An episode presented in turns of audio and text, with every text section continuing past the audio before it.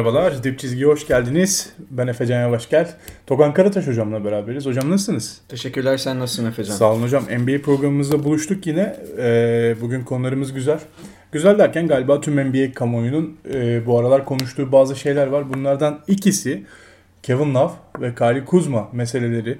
İkisinin de aslında takasa e, yol açan bir mesele süreci var NBA'de bu haftadır. Ama Kevin Love'ın daha başka başka magazinli, magazinel işleri oldu. E, saha içindeki magazin işleri oldu.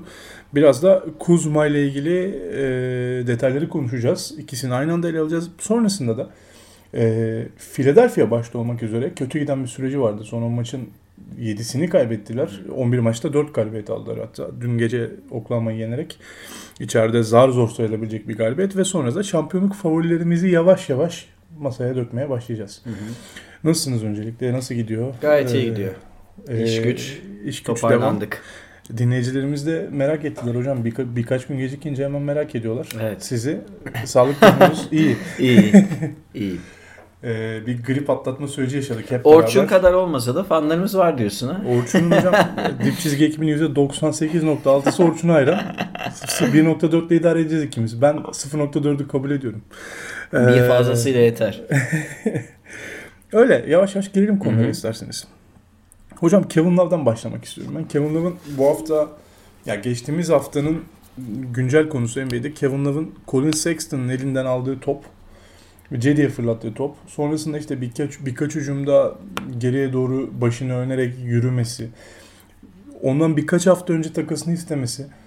Ama bütün bu sürecin sonunda her şeyin yolunda olduğunu ve mutlu olduğunu takım arkadaşlarıyla da arasında bir problem olmadığını olmadığını söylediği bir sürece bağlanması. Konumuz bu aslında. Kevin Love'la ilgili ne düşünüyorsunuz? Nasıl bir ruh hali içinde? İki tane ek yapayım mı senin dediklerine? Bir e, yine maçta bir görüntüsü var. Benç'e yumruğunu vuruyor ha, evet, evet, krizinden. Çok pardon. Bir de her şeyin yolunda gittiğini gösteren Sexton'la fotoğrafından önceki fotoğrafta Joker paylaşmıştı. Evet. Fake mutluluk. İki tane daha, iki tane daha böyle bir e, olay daha var. Yani love meselesi ya bir kere Kevin Love ne yapıyor bu sene bir bakalım mı? Hı hı.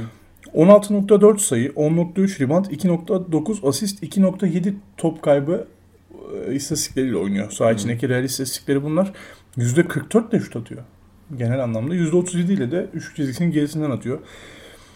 Şöyle bir detay var. Kevin Love aslında Kevin Love'ın dışarıdan bitiriciliği tamam övülür bir uzun olarak. Çok kıymetlidir Kevin Love'ın dış tehdidi. Fakat Kevin Love içeriden de iyi bir oyuncu. Hı hı. Ama bu sene Cleveland'da Kevin Love'ın 17.7 metreyle e, takımın en uzun menzilden şut yüzdesi ortalamasına feet. sahip feet, feet pardon feet. metre deyip.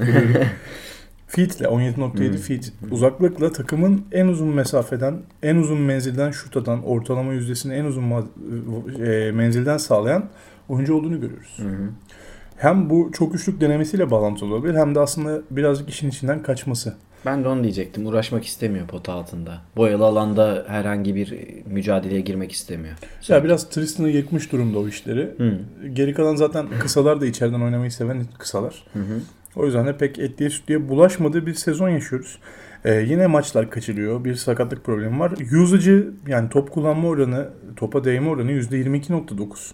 Sexton'ın 26.9. Clarkson gitmeden önce 26 idi. Ee, Garland'ın 20 seviyesinin üstüne çıktı. Ya Cleveland genç oyuncularını yetiştirmek üzere bir planın içinde mi? Yoksa öyle görünüyor. Ya Kevin Love'la niye sözleşme uzattınız o zaman? Muhtemelen pahalı bir parçayı e, yani kötü bir kontrata sahip takımın kötü bir oyuncusunu e, Love karşılığında alabilmek için karşılığında pikler de elde edip muhtemelen o yüzden yani Lavri de mesela e, Lavri'ye de yüksek kontrat verilme nedeni böyle açıklanmıştı. Benim gördüğüm şey şu Love meselesinde. Abi tamam takımdan gitmek istiyor olabilirsin de bunu çıkarsın söylersin ben takımdan gitmek istiyorum dersin. Sağda evet yeteneksiz topçular. Yani ya tecrübesiz de daha bağdaştırılıyor. Evet yani. hani Sexton ve Garland ve Cedi bence. Cedi de buna dahil. Cedi pek konuşulmuyor ama Cedi de bence e, öyle Garland'dan falan çok da üst düzey bir oyuncu değil. Onun adını koymak istiyorum ben. Yani Cedi bu takımın kaçıncı oyuncusu Son sorusuna... bir haftadır falan topladı ama ya yine de bu takımın en iyi oyuncusu... En iyi üçüncü oyuncusu filandır böyle konuşabilecek miyiz? Ya da en iyi ikinci oyuncusu. Ya işte en iyi seviyesi çok değişik. Love işte en iyi seviye. Yani üçüncü oyuncu mu bilmiyorum Cedi.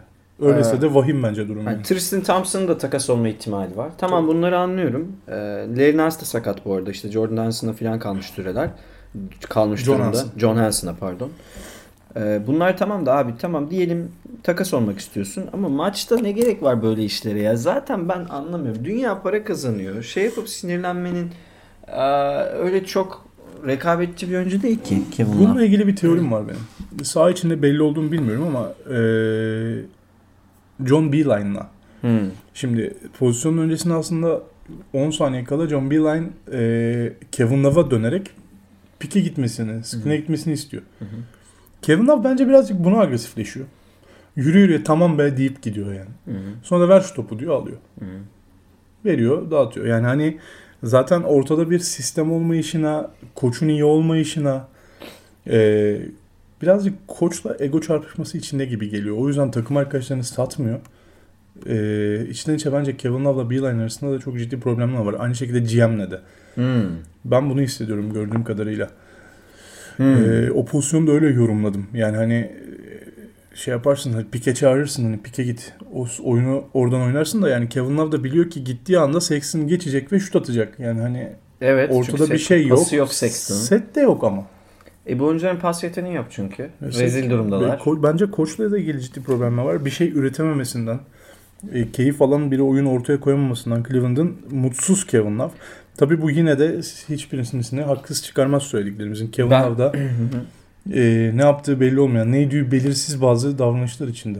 Eric Bledsoe gibi burada mutlu değilim tweet atmasına e, kaldık. Yani son o aşamaya Son gelmiş aşamaya. durumdayız. Yani Eric Bledsoe gibi triplenecek mi? Ergen triplerine mi girecek böyle? Gidersin, takımla konuşursun. Takas olmak istiyorum dersin. Sahaya çıkarsın. Maaşını için alıyor Kevin Love. E, Oynamak için değil mi? evet ama burada bence artık konuşmamız gereken başka bir mesele var. Hı hı. Kevin Love'ı kim niye takaslasın? Öyle bir sorun da var evet. Sürekli sakatlanan. Ya bir maaş Bir çok yüksek. Hı hı. yerine bir şeyler vermeniz gerekiyor Cleveland'a. Cleveland'ın tatmin olması gerekiyor. Bu kesin. İki, sakatlık problemi var. 50 maç 60 maç oynayacağı garanti değil. Ee, İstikrarlı değil yani. üç, işte Cleveland'ın nasıl bir plan çerçevesinde Cleveland şey Love'ı takaslama ihtimali olduğu. Hasan Whiteside konuşuluyor. Hasan'ın kontratını alıp Hasan'ın kontratı bu sene bittiği için ondan çıkıp e, böylece salary cap, cap yaratıp işte bir şekilde New York gibi birkaç seneyi geçiştirmece kontratlarla idare edip piklerle 3-4 sene sonra yeniden rekabetçi olmak konuşulan şey bu. Ama ben şunu düşünüyorum. Tamam Hasan Whiteside istatistiklerine göre şey bir oyuncudur yani. İstatistikleri Balon. kadar oynayan bir oyuncu değil aslında yani. Fazla şişirme istatistikleri var. Kabul ediyorum da Kevin Love da bence şu an son iki senede ondan çok da e, az kalır bir yanı yok. Yani ne oynuyor? Kevin Love takıma ne veriyor? Şampiyonluk parçası olabilecek bir oyuncu. Bunu kabul ediyoruz. İşte bir takımın üçüncü oyuncusu olabilir şampiyonluğa giden. Kabul ediyoruz da. E, Portland'da bunun hedefliyor olabilir hocam. Lillard, McCollum. Evet yani. zaten biz bunu söylemiştik. Biz e, birkaç ay önce de Kevin Love'ı konuşmuştuk. Portland'ın oyuncusu hatta ben demiştim. CJ McCollum ve Lillard'la çok ofansif bir güzel bir takım olabilirler de sen de şey demiştin. E tamam aldık Love'ı şampiyonluk getirir mi? Hayır. O zaman Love takasını yapmak için üste pik vermesine gerçekten gerek var mı Portland'ın?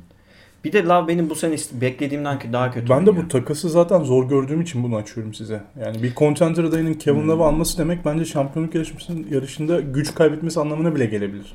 Chris Paul da e, hedef küçülttü. Oklahoma'ya gitti. Topunu oynuyor.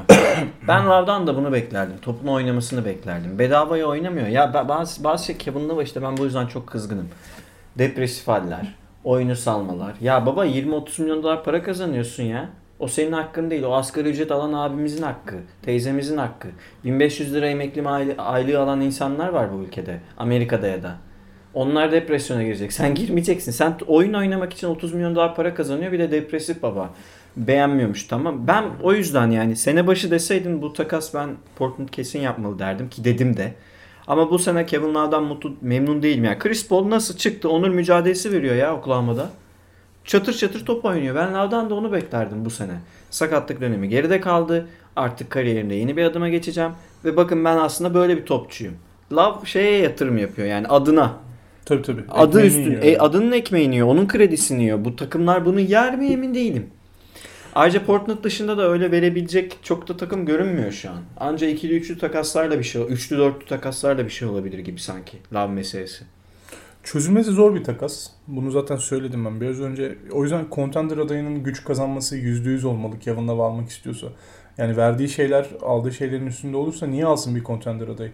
O yüzden de Kevin Love'ın gidişi bence çok sancılı. Kevin Love sadece Cleveland'ı suçlayamaz bununla ilgili. Cleveland'ın bulamadığı takası da suçlamalı. Hı hı. Yani bu da kendini suçlaması anlamına geliyor. Aynı şey çıkıyor. Cleveland şu an Kevin Love'ı pürüpak bir şekilde birine takaslayabilir mi yani? Zor. Sorunları var. Zor. Hem sakatlık sorunu var. Hem Oyun içi konsantrasyon sorunu sorunu var. Hı. Konsantrasyon sorunu var. Tekrardan bunu yaşamayacağının garantisi yok. Yok. Ya o yüzden de bence Cleveland GM, GM'i veya Kevin Love arasındaki diyalog Kevin Love'ın biraz öz eleştiri vermesi gereken bir diyalog olabilir. Katılıyorum. Benim Zor bir süreç özetim- merak ediyorum ama nereye gidecek? Ben Yani de. gidecek gibi duruyor. Şubat'a kadar şunun şurasının işte bir ay içerisinde Love meselesi çözülebilir. Çözülmeyebilir de ama bu şekilde sene Bu sonuna şekilde Ama sürüncemede muhtem- gidebilir yani. Böyle kalırsa sakat yatar sene boyu. Bence de. Oynamayabilir. Kevin Love bitirdik. Var mı hocam aklınızda kalan Yok şey? böyle. Kevin Ben memnun böyle- değilim Love'ı Love'dan. Sevdiğim bir topçu ama memnun Ben de değilim. yani. memnun değilim. Love da memnun değil. Cleveland da memnun değil. Kimse memnun değil. Bu işin Evet. çözülmesini umut ediyoruz. Evet. Ee, Kyle Kuzma meselesine geçelim. Şimdi Lakers'ta. Kuzma'nın bu sene e, daha yeni, taze bir hafta. Gerçi bunu konuşuyorduk. Sezon başında da konuşuyorduk. Acaba Kuzma'dan mı çıkmalılar Hani diye. Çünkü Kuzma çok da güven vermiyordu Lakers camiasına. Ama e, Kuzma'nın bu, bu hafta trade block yani takas listesinde olduğu, takas listesine girebileceği söyleniyor. Lakers tarafından e, takaslanabileceği söyleniyor. Ne düşünüyorsunuz hocam Kuzma'nın? Ya şöyle bu sene zaten bence ya da siz başlayın ben sonra yorum yapayım. Ya kişisel e, idman hocası e, şey paylaştı ya Kavay'ın yetenek seti çok keskin. E, Lebron'la iki kere karşılaştılar. 2-0 Kavay Lebron'dan daha iyi oyuncu falan diye bir şeyler paylaştı Instagram'da. Kuzma'da hani yapabilecek bir şeyim yok o kendi şey dedi. Lebron da tamam hani ben bu yüzden Kuzma'yı cephe almadım dedi. Ee, bir kere bu bence takım kimyasını bozan bir davranış olarak not edildi. Tarihe düştü. İki, Ingram gittiğinde Kuzma'nın şutu daha net olduğu için Ingram'a göre Lebron'un sistemde daha verimli olacağını düşünüyordum ama Kuzma ne verdi abi bu sene? Ben sana öyle sorayım da öyle vereyim. Ben bu Ne sene verdi? Kuzma değerlendirmenin adil olacağını da düşünmüyorum. Niye 27 maçı var işte. Ama yeterince e, yüzdücü yok. Yani Hmm. yeterince bir parça haline getirecek kadar yargılayamıyorum Kuzma'yı. Tamam 16.7 sayı, 3.5 rebound, 0.5, 0.5 asist, %42 şut yüzdesiyle oynuyor. Kötü. Ama e, yani Kuzma'ya da bir güvensizlik durumu ortamı söz konusu. Hem sakatlıktan çıkmasıyla hem de yani LeBron James ve Anthony Davis'in olduğu bir ortamda 3. oyuncuya ne kadar top düşebilir ki? Yani Caldwell Pop kadar değeri var şu an takımda yani. Bence daha fazla değeri var ya. Bana Caldwell şu an öyle Pop'tan. görüyor. Adil gelmiyor Kuzma'yı yargılamak. Ha bu konuda sen biraz şey Kuzma tarafındasın ya da Ya, onu savunma Tarafındayım derken Refleksi. hani Kuzma'nın takaslanması veya yerine alabilecek şeyleri konuşuruz. Ya şöyle düşünüyorum. Kuzma eğer bu takımın 3. skoreri yani sakatlık var eyvallah. Geçen sene mesela Kuzma'nın verdiği skor katkısı hiç fena değildi. Top kullanma. ama yüzdesizdi. 30'la şut atıyordu üçlük. Perimetrede %30'du şut yüzdesi. E tamam. Ama Yani çok top kullanıp e, yüzdesiz atıp Anladım. Dış şut tekniğine ihtiyaç var. Ya bunu Hı görüyoruz. Zaten bu yüzden de işte Redick gibi, Bertans gibi oyuncuların ismi geçiyor sürekli. Yani ekleme yapmalarını söyleniyor. Fakat ya Kuzma'nın şimdi yeni Kuzma'nın 2 milyon dolar bir kontratı var ve e, Kuzma'dan tek başına çıkmak imkansız. Yani yerine Caldwell Pope'u falan koyacaksınız ki 8'de o var. Caldwell Ha, Pope'un da 8 milyon 10 dolar. 10 koy. milyon dolarlık falan bir match yapabilirsiniz Hı. e, bir takas için. Ee, ya bunun yerine ben şey taraftarıyım ya. Kuzma'yı tutup daha verimsiz işlere bakıp Darren Collison'ın dönme ihtimali var. Hı hı. Andre Iguodala'nın dönme ihtimali var. Dönme derken yani şey Ya şey Lakers'ın Andre Iguodala'yı alma ihtimali var. Darren Collison'ın NBA'ye dönme ve Lakers'a gelme ihtimali var. Clippers'la büyük rakip olacakları söyleniyor bu konuda. Eğer dönerse Darren Collison çok iyi bir contender reklamesi olur çünkü. o da tarikat işlerine geliyor. Bakalım ne yani. kadar aklı Evet. şey. Ama işte şöyle düşün hocam. Kuzman 2 milyon. Caldwell Pop 8 milyon. Siz böyle bir 10 milyona Kuzma'yı bırakır mısınız ya? Ben bırakmam. Franchise oyuncum olarak düşünmüşüm. Vaktiyle. Vaktiyle evet. E Bradley'i de eklersin. 5 devre Bradley eklersin. 15. Tamam. Fena paket değil. Alacak takım 15 milyon aslında Kuzma'yı almış olacak. Yani Redick falan mesela 15 10 13 14 kontratı var. Gerçi Redick- Lonzo Ball'la Kuzma'nın en sonki diyaloğundan ben Lonzo Ball ve e, Kuzma'nın bir daha yan yana gelebileceğini düşünmüyorum. Saha içinde selamlaşırken ben o kadar beğenmedim vücut dillerini. Hmm. Herhalde kırgınlık, küskünlük var aralarında. Sen asıl şeyin Kyle Kuzma olmadığını Rajan Rondo'dan çıkmak gerektiğini düşünüyorsun. Ya bu Hatta tam onunla aslında- ilgili bir notum var Bu demiştin tam bana aslında söylemek öncesi. istediğim şey değil. Yani Kuzma takası olursa yerine gelecek şeyi doldurmak önemli. Ya tamam Redick alıyorsunuz. Ya da Bertans. Ama hocam şimdi Redick aldınız. Kuzma, Caldwell Pop ve Bradley'den çıktınız. Tamam. İyi bir şey mi yapmış oluyorsunuz? Bence hayır. Rotasyonunuz zaten dar. Şu an daraltmış oluyorsun rotasyonu. Çok fazla dartmış oluyorsunuz bir şey alamazsanız yanına. O yüzden Sadece bence Redick olmaz. Çok da sağlıklı gelmiyor. Rondo problemi şöyle bir problem. Yani Darren Collinson'a niye ihtiyacı var Lakers'ın aslında? Collison dönerse niye almalı? Ee, iki sebepten. Bir sebepten aslında. Rajon Rondo'nun verimsiz oynaması. Özellikle LeBron yokken. Rondo'nun bu sene ofansif ratingi 105.2, defensive ratingi 104.2.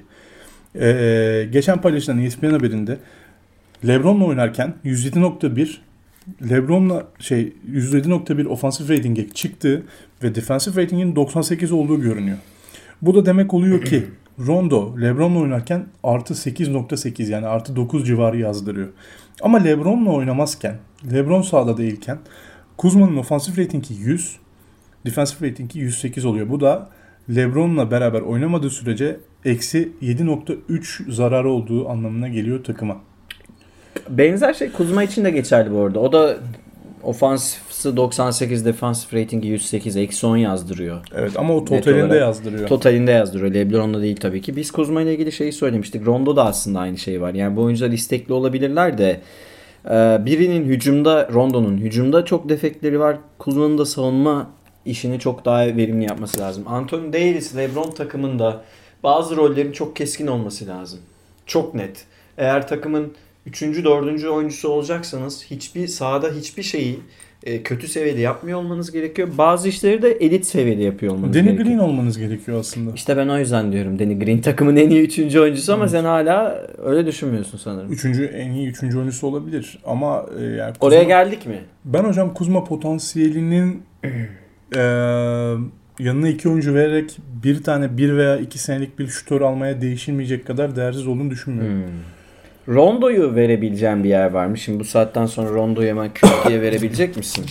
Yani bir takıma, X takımına çakabilecek misin Rondo'yu? Yok ama Avery Bradley'den çıkacaksanız Darren Collison alırsanız Rondo'yu da tutabilirsiniz ya. Hmm. Yani yedek kart olarak. Üçüncü kart gibi mi? İkinci kart olarak. Yani Avery Bradley'den çıkıyorsunuz Collison'ı alıyorsanız Collison ilk 5 kartı Rondo ikinci 5 kartı olarak gelebilir. Ya Darren Collison da müthiş bir şutu yok ama işte biraz daha... Hocam çok da akıllı bir oyuncu. daha, e, yani evet, Rondo gerizekalı demeyelim tabii de. Demeyelim Şey, ama oyun oyuna zarar tempolu vermiyor. çok iyi ayarlayabilen bir guard bir kere. Oyuna zarar vermiyor. Tempolu oyuna zarar vermiyor. Rondo kadar bir tu- daha kontrollü top kayıpları var mesela. var. Yarı sahası Yarı biraz. oyunu var. Gerçi Rondo'nun da yarı saha oyunu var ama işte Rondo biraz eskilerde kaldığı için o sakatlık öncesi Rondo'yu hiçbir zaman izleyemeyeceğimiz için Ya ve şutu sorunlu olduğu için. hocam Lebron'suz zamanları Derin Collison mu daha iyi idare eder? Rajan Rondo mu? Collison daha iyi. Bence de Collison daha iyi idare eder. Ki Indiana'da bunu görmüştük yıllarca. O zaman şunu yapsak. Darren Collison'u açıktan bir şekilde işte aldınız diyelim. Ee, Direkt free agent olarak. Ee, ya da işte bir, bir oyuncudan çıkarak aldınız. Rondo, Brad, Bradley kalabilir. Rondo, Quinn Cook. Cook da bence çünkü takas Malzemesi. malzemesi şu an. Rondo, Cook, Caldwell Pop, Kuzma böyle 3-4'lü bir e, paket yapıp e, karşında oyuncu mu? 2 ya da 3 oyuncu almaya çalışmak. Ha, Çünkü belki en mantıklısı o bu yani. oyuncuların toplam şeyi işte 15-16 falan ediyor. Karşında işte iki tane oyuncu alabilirsiniz. 12 artı 7 gibi falan. İki yetmez bence rotasyon için en az 3 oyuncu eklemeliler. 4 oyuncu yeter. Collison'u açıktan alırsan yeter. Bir kişi eksiltmiş olursun. Ama şu an zaten bence eksikler. Şu an eksikler kabul ediyorum. Anthony Davis'in de hafif bir sakatlığı var. Howard'la McGee yan yana oyn oyn yan yana oynamasa da süreleri artacak. Ben Kuzma'dan beklediğim savunma katkısını göremedim. Sorun o. Rondo'dan da iyi niyetin dışında çok daha fazla şey bekliyordum. LeBron sahada değilken Rondo'nun sorun çözebilmesini bekliyordum ama senin dediğin veriler ortada. LeBron yokken Rondo eksi yazdırıyor. Demek ki e, Rondo'nun artı yazdığı dakikalar aslında LeBron'un artı LeBron'un yazdığı artı dakikalar. yazdığı dakikalar. Kendi başına yazdığı dakikalar LeBron değil. yokken takım komple eksi yazdırıyor. Öyle görünüyor yani. Evet. Ee, Kuzma için ama ben henüz savunma konusunda defekleri olduğunu kabul ediyorum ama henüz adil yargılama için oynadığı sürenin ve kullandığı topun eksik olduğunu düşünüyorum. Hmm. Yani Kuzma bu sezon bütün maçları oynayabilseydi farklı konuşurdum. 654 dakika sahada kalabildi. Bu- Az. Çok az. Yani evet bir sakatlık sorunu çe- çekti. Biraz ritme girmesi zaman aldı. Belki hala tam olarak ritminde değil diyebiliriz ama 36 dakika başında istatistikleri çaylak sezonuyla aynı şu an aşağı yukarı. Bir kere daha fazla şut atıp daha aynı oranda sokuyor. Bu kötü bir oran. Yani onu söyleyelim. Ee, en eleştirilebilecek nokta burası. Bir de savunma katkısı. Savunma katkısında gerçekten çok uğraşmadığını görüyoruz uzmanın. Bunun sebeplerine bakmak lazım. Yani acaba takım mı tanımıyor, alışmadı mı? Her şeyi arka taraftaki e, kaleciye bırakamazsınız yani. Kuzma'da biraz o refleks var bu sene. Hmm. İşte Howard var zaten. Geçen McKee seneki var. oyun alışkanlığı ile ilgili bir şey mi bu? Yani geçen sene atıcı olarak oynuyordu ya takımı. Ama hocam onu vermiştiniz Kuzma'ya yani. Tamam verdiniz. Yani buyur sen kullan topları dediniz. Geçen seneki alışkan, kas alışkanlığı devam mı ediyor diyorsun yani? Birazcık öyle. İyi pek. Ben çok umutlu değilim ya. Bence Kuzma takas olacak. Olma ihtimali şu an konuşuluyor zaten gerçekten. Ben sadece takas listesinde olmayı hak ediyor muyu tartışıyorum. Hmm, hmm. Ya hak ediyor, hak ediyor. Yüksek ihtimal bu performans hak ediyor gibi görünüyor ama niye Kuzma'dan olmadı? Bence Lakers bunu da tartışsın. Vogel ya da tartış. Kuzma potansiyelli bir oyuncuydu. Potansiyelli bir oyuncu evet. Geçen sene ne konuşuyorduk hatırlayalım yani. Lonzo Monzo. Kuzma kalsın diyordu herkes. Kuzma kalsın, Ingram ve Lonzo gitsin. Gitsin. Ingram bu sene değişti. Lonzo kalsın diyen vardı birazcık insan.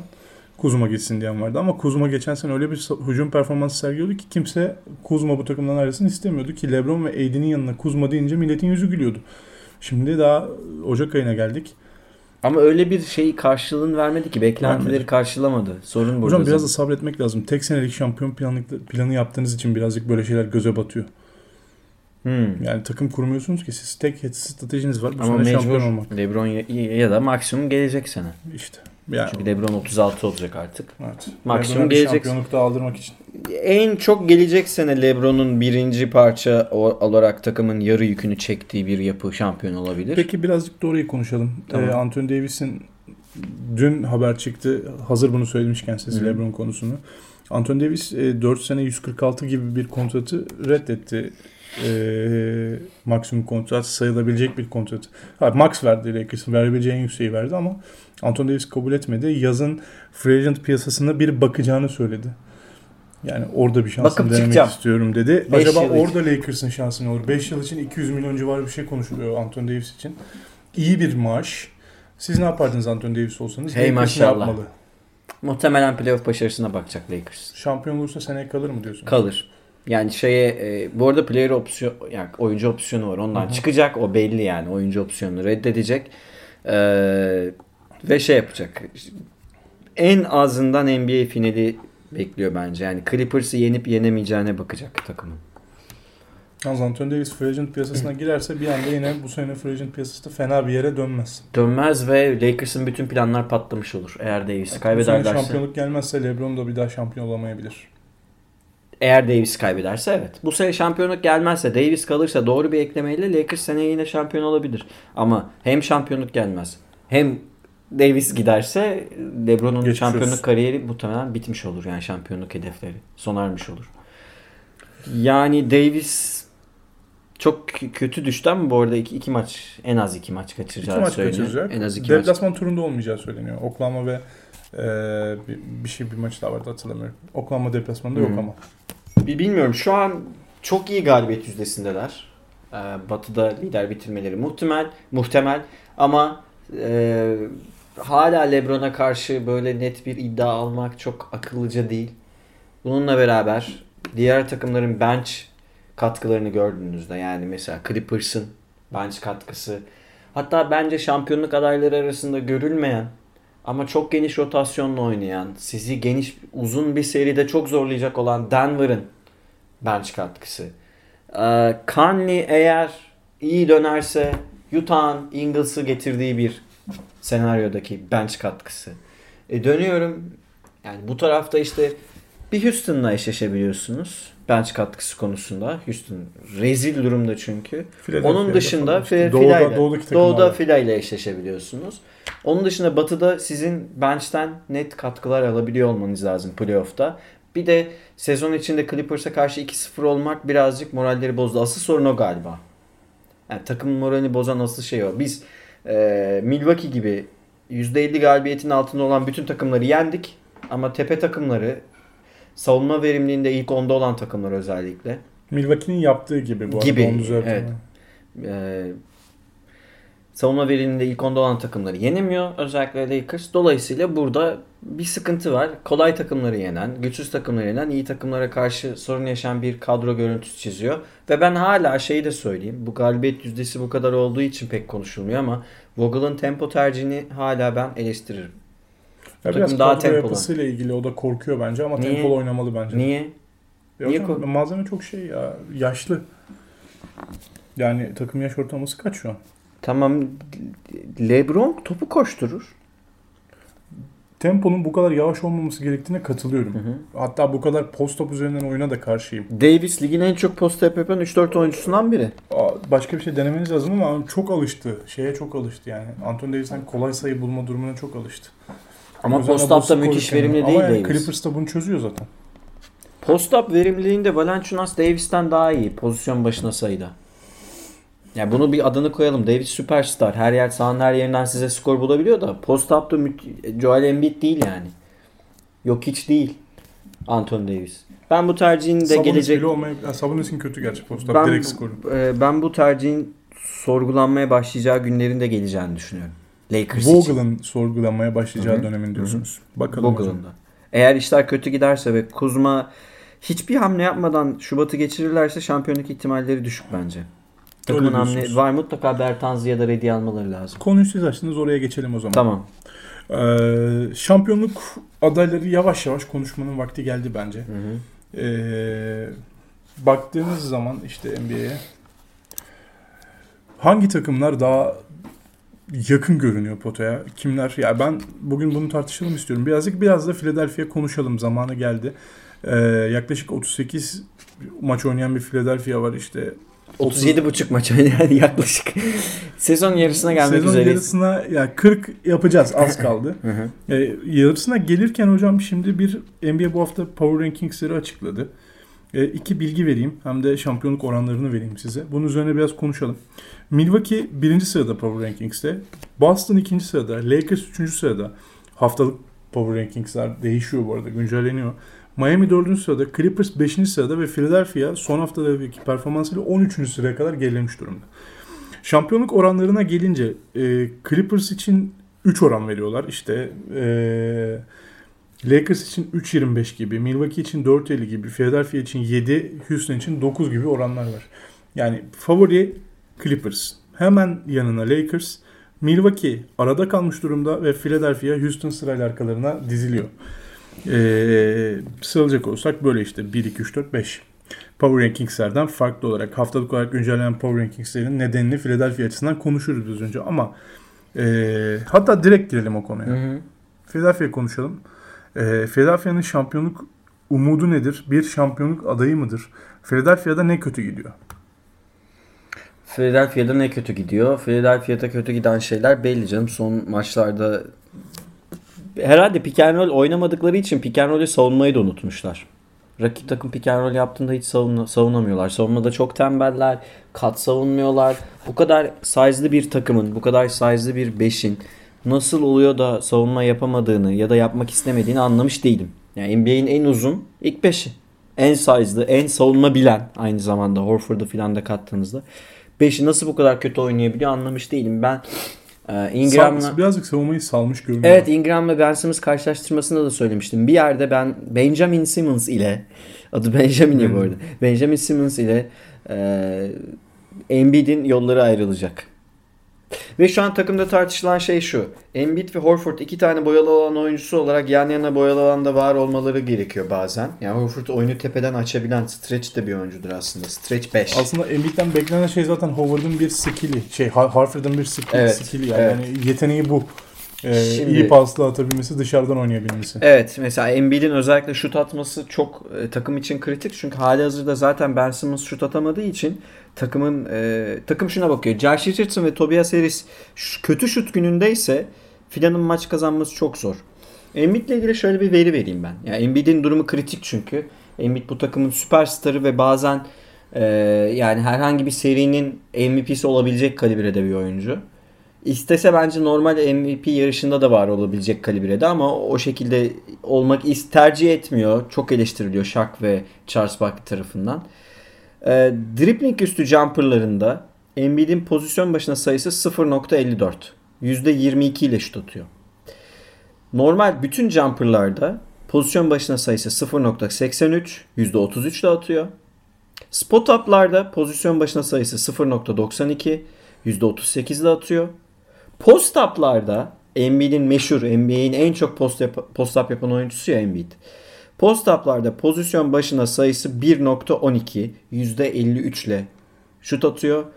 Ve bu post up'a pasını da Embiid'in pasını da e, katarsanız 1.12'den 1.14'e çıkıyor pozisyon başına sayısı Embiid'in ki her post up pozisyonunun yüzde daha doğrusu post up pozisyonlarının %28'inde %28'inde Embiid çizgiye geliyor. Faal almayı da biliyor. Belki de Embiid post up mı yapsa acaba?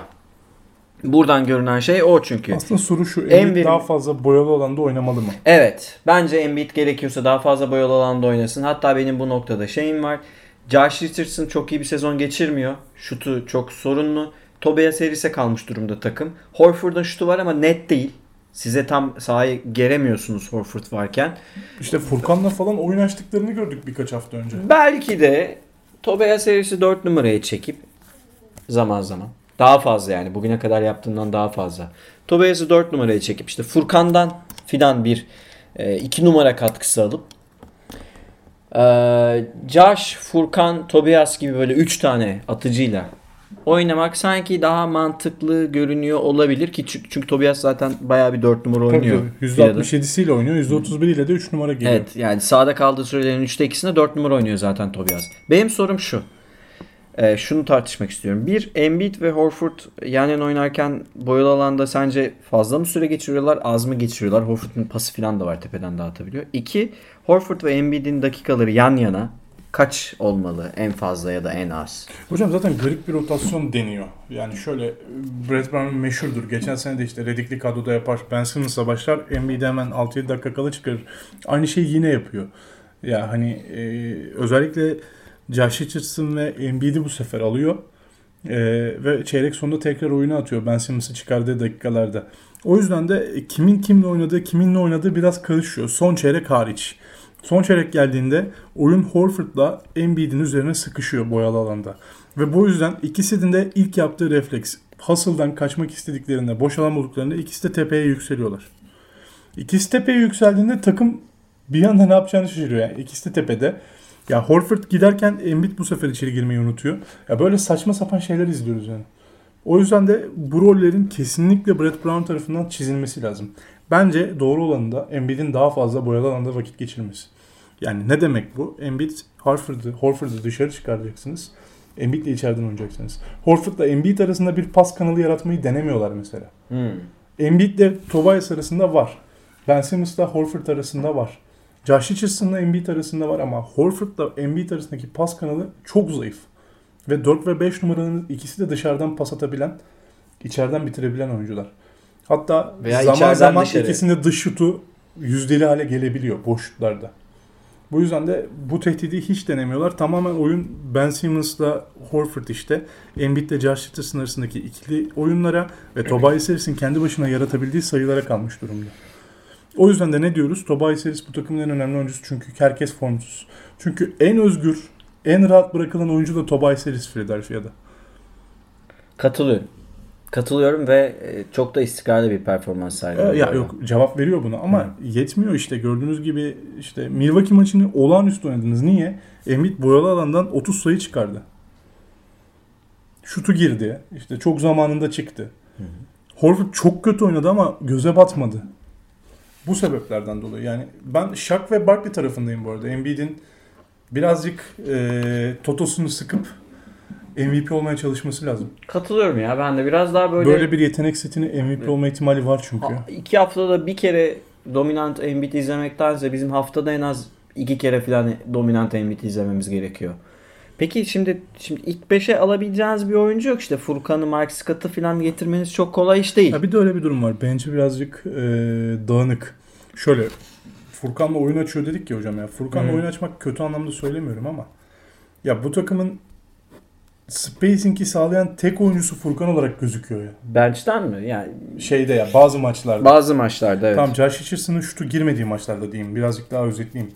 Mesela Milwaukee maçı. Alan yapıyorlar Philadelphia'ya. e, Furkan oyunu almak zorunda kalıyor. Yok sokabilen yok dışarıdan.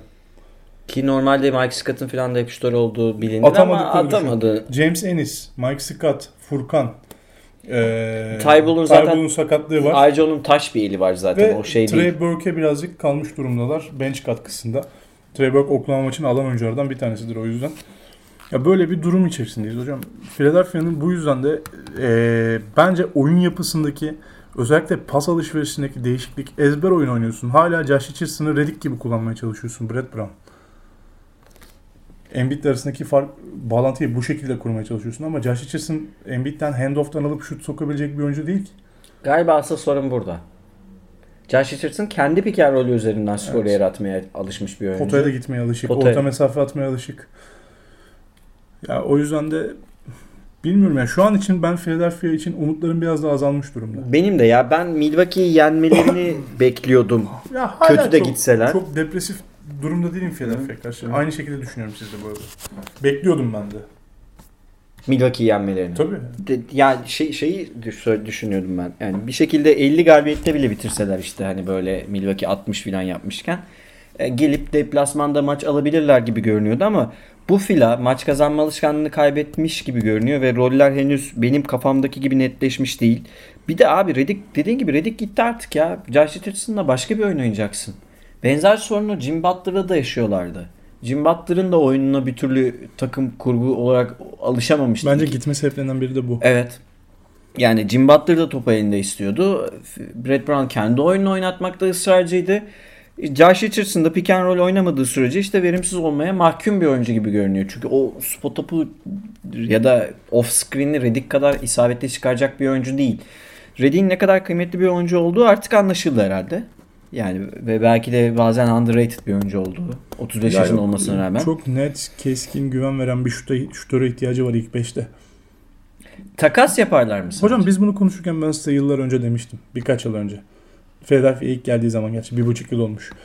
Tobias Harris'in beklediğiniz şutör olmadığını söylemiştim. Evet sen Oyunu demiştin ki daralttığını söylemiştin. hareketli Hı hı. şutu daha iyi demiştin galiba. Yani şöyle eee, bir statik üzerinden atmadığını söylemiştim.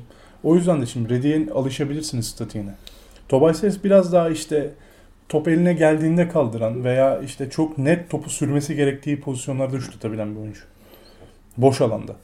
O yüzden hani handoff'tan topu alayım, şut atayım bir stili yok ki. Josh Richardson da öyle. O yüzden üst üste bindi bu oyuncular ve çok büyük bir yığın haline geldi.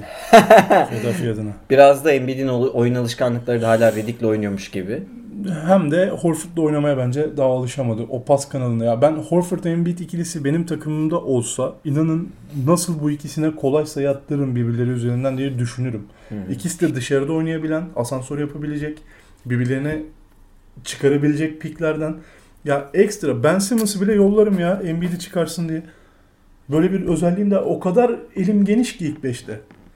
Tamam bencim kötü ama ilk 5'te o kadar elim geniş ki. Ya bölerim sizin dediğinizi yaparım belki. Birini bench'ten getiririm ama bir şey yaparım.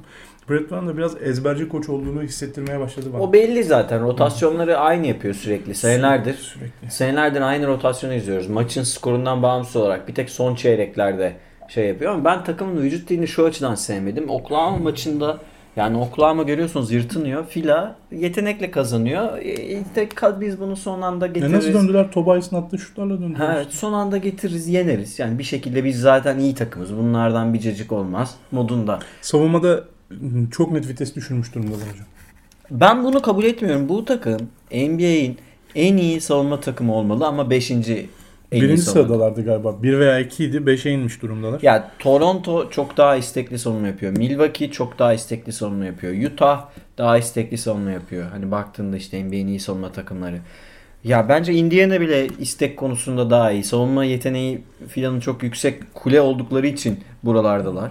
Yani takım çünkü e, Embiid kötü gününde bile, Horford kötü gününde bile rakibin şut yüzdesini düşürdüğü için %5, %6 e sizin savunma verimliliğinize yansıyor bunlar. Ama ben şeyi kabul etmiyorum. Bu takım savunma verimliliğinde 5. hücum verimliliğinde 14. Aynı zamanda siz söyleyin hocam. Yani şey tempo mu diyorsun? Yo yo Doğu Konferansı'nda 5. durumda. Doğu. Konferansı'nda evet 5. durumda. Ya kimse 38 maç sonunda 24-14'ü başarı kabul edemez Philadelphia'da. Hayır. Doğu'da özellikle. Evet katılıyorum. Ben eee, Önde de bir Boston maçı var bu arada. O da çok keyifli çok olur. zor maç olacak bu arada maç. İçeride Hı hı. e, ki son Boston maçı çok eğlenceli geçmişti Embiid tarafından. E, bakalım ne göreceğiz. Geçen sene 50 mi 51 galibiyetle mi ne kapattılar. Bu sene over-under 54.5 verilmiş onlara. Böyle giderlerse 50 galibiyeti zor görecekler. Öyle görünüyor yani. Ya çok iyi bir tempo yapmanız lazım. O Ersan'la Belinelli dönemde bir 20 maç kazanmışlar. Şimdi gelelim oraya. Playoff'ta size maç kazandıran oyuncular kimlerdi? Maç kazandıran şutu sokan oyuncular. Belinelli, Ersan, Ersan, Redick. Redick, başka. Bunlar. Jim Butler belki. Jim Butler. Bunlar. Hiçbiri yok.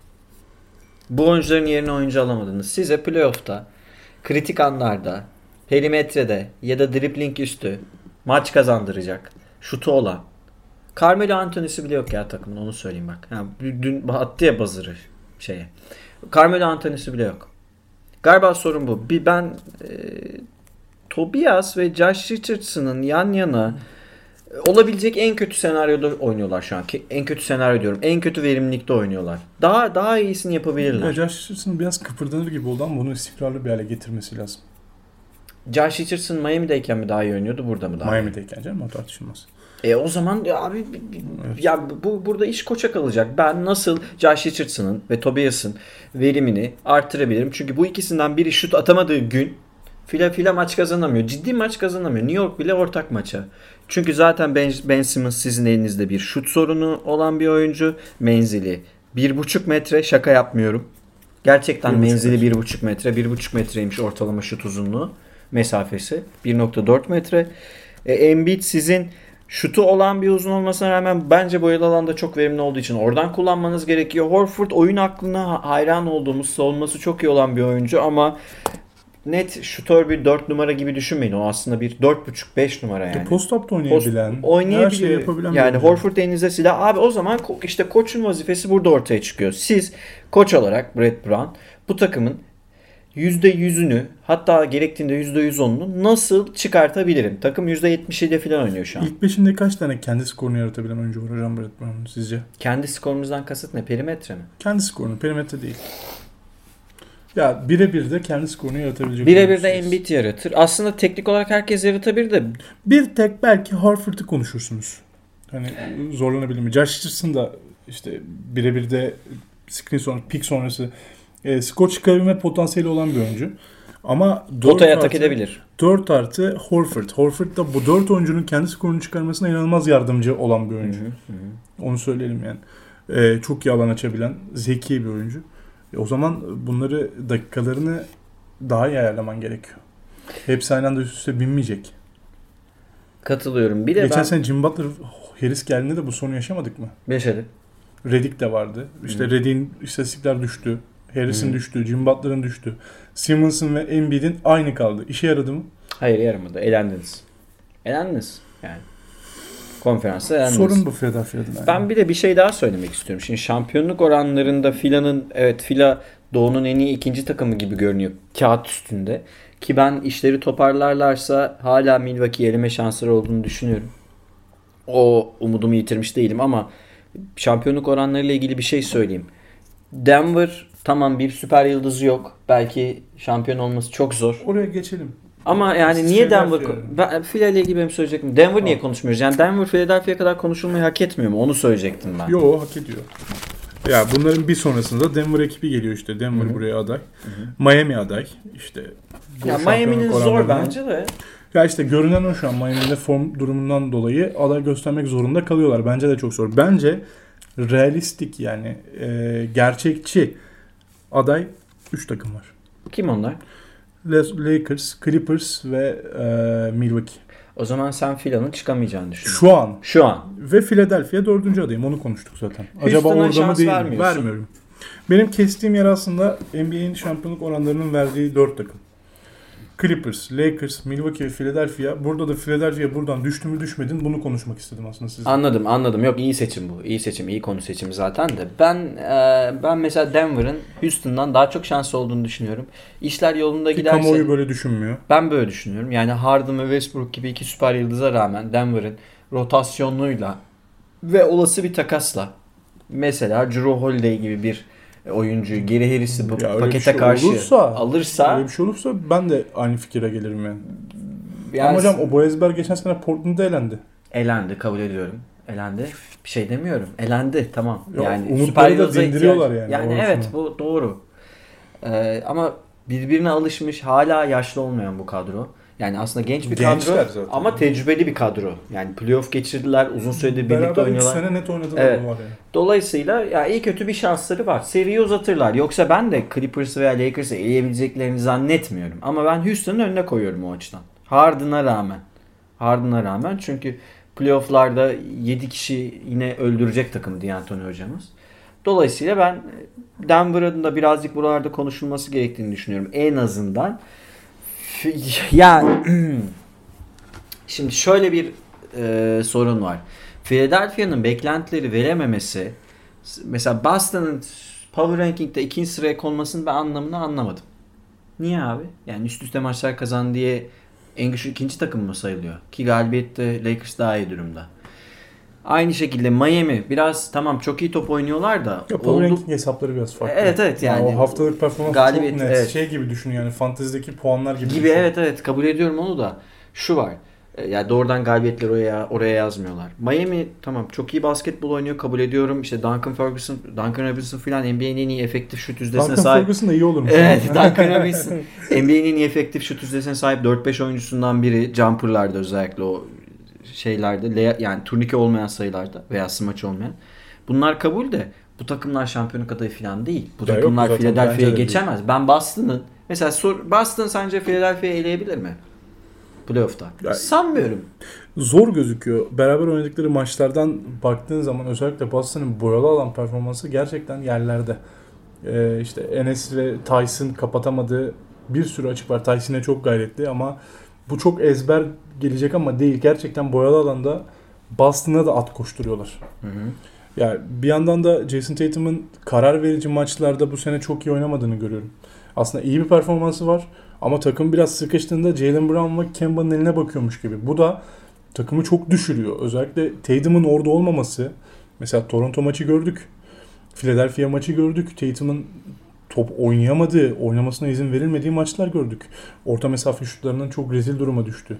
O yüzden Harford'un olmaması eğer Harford Boston'da olsaydı Philadelphia elerdi Boston. %100 eminim. Horford Boston'da olsaydı Kemba Walker'lı en iyi oyuncusuydu zaten. Kemba Walker'lı Boston Celtics e, El Harford'la birlikte Philadelphia elerdi. Katılıyorum. Şu an öyle bir problem var. Kapatabilirler mi, takas yaparlar mı ki konuşulduğu an çok zor olacağı veya alacakları oyuncunun verecekleri oyuncudan daha iyi olmayacak konuşuluyor. Gordon Hayward gidebilir mesela böyle bir Mesela senaryoda. işte ya bir contender takası yapabilecek durumda değil bence Boston şu an. O yüzden de e, Philadelphia eşleşmesinde şu an Philadelphia bir adım daha önde. Ben yine Fila Milwaukee e, finaline doğru gideceğini düşünüyorum. Yani Fila ligi ilk üçte bitirirse doğuyu yani 4-5 falan bitirmezse Milwaukee ile yarı finalden önce yarı, yani finalden önce eşleşmezse Sağ avantajını Boston alırsa o zaman bir daha konuşalım ama. Bir psikolojik travma olabilir Philadelphia'da. tamam Boston psikolojik üstünlüğü var Philadelphia'ya karşı da bence çok bir tane bence playoff'a doğru böyle bir atıcı alacaklar. Bellinelli gibi böyle tecrübeli playoff tecrübesi olan eline top verebileceğiniz bir atıcı bulacaklar Philadelphia. Ve ona ciddi süreler verecekler. Top da kullanacak playoff'ta. Bu kim olabilir bilmiyorum.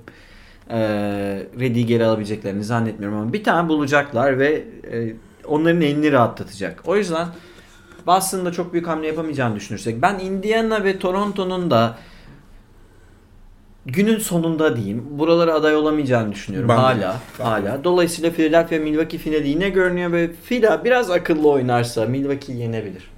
Yenebilir. 60-65 galibiyete giden. Antetokounmpo nasıl tutulur El Alfred çok iyi biliyor. Boston çok iyi biliyor.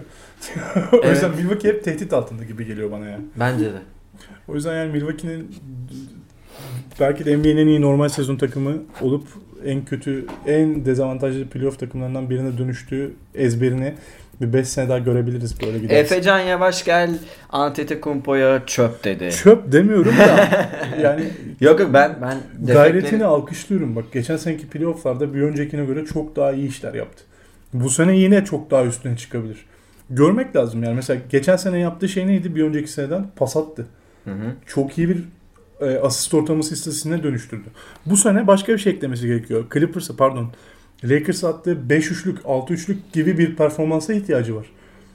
Yani onlara cevap verebileceği bir noktaya çıkması gerekiyor. Antetokounmpo'nun üçlü şutu girerse perimetre dışından bu sene daha farklı bir şey katmış olur ve o zaman Philadelphia'nın falan şansı kalmaz. Katılıyorum. Katılıyorum. Burada Ama ben. Lakers'a attığı 5 tane üçlünün playoff'larda olmayacağını Ha, düşünüyorum. o- Yemez. olmazsa eğer oyununa bunu da ekleyemezse şu an ne ekledi? Pas ekledi. İçeriden zaten iyi. Pası zaten kötü zaman değildi ama Kötüydü daha, daha bence. Daha kötüydü en Evet. azından nispeten. Geçen sene 1-2 3 asist belki ortalama yükseğe çıkardı. Takımla da alakalı. Ama hani bir de bunun üstüne 5 dışarıdan oynama ihtimalini göz önüne aldığınız zaman yani Brook Lopez'i içeri gönderip Antetokounmpo'nun onlara kendini tutturmayacak bir performans yakaladığı zaman farklı bir noktaya geleceğini düşünüyorum. Kabul ediyorum. Ama yani Philadelphia'nın bu Elton Brand'ın yaptığı bu hamleler bu sene de patlarsa ben Ben Simmons'ın takas Goodbye- olacağını goodbye düşünüyorum. Embiid değil Ben Simmons bence takaslanacak. Bana öyle geliyor. Goodbye to process. Abi de tamam proses mi kalmış artık ya proses. Şey bir de şey muhabbeti var ya Atlanta Philadelphia'nın prosesinden daha çirkin bir pro- prosese mi giriyor diye. Onlar da benzer durumdalar işte. Ama yani guardları şut atıyor. Guardları şut atıyor evet öyle bir şey. Trey Young şut atıyor. geçen gün Trae Young'ın yaptığı bacak arası şeyi fake'i görmüşsünüzdür. Doncic gerçekten onu e, Euroleague'de finalde falan yapıyordu yani. Evet. Ya da ne bileyim işte 17 yaşında yapıyor diye bir tweet atmıştı inan biri. İkisi birden üçlük yarışmasına katılacak bu arada. Çok eğlenceli Evet. olacak. Howard smaç yarışmasına, Derrick Rose Detroit'e dönüyor. Şeye. Ee, yetenek, yetenek, yarışmasına ve smaç yarışmasında göreceğimiz bir sürü güzel isim var. Derrick Jones Jr. gibi filan. Derrick Jones Jr. gibi. Ee, Dwight Howard, Derrick Jones, Ja Morant ve e, Bu arada Anthony Davis şey yapacak. e, Katılmayacağım ama Dwight Howard'ı çalıştırırım demiş. öyle mi? Şeye katılmak istemiyorum smaç yarışmasına ama şeyi e, Howard'a yardımcı olacağım Çok demiş. güzel bir Twitter gö- tweet gördüm bugün. Twitter gördüm. Twitter gördüm. Çok güzel bir tweet gördüm bugün hocam. NBA NBA'yi etiketleyerek Welsh'ti galiba adamın adı. Vince Carter'ın olimpiyatlarda üstünden poster vurduğu e, oyuncu. Hı hı. Hangi takım olduğunu hatırlamıyorum bakmadım. Ama e, tweet atmış NBA'ye.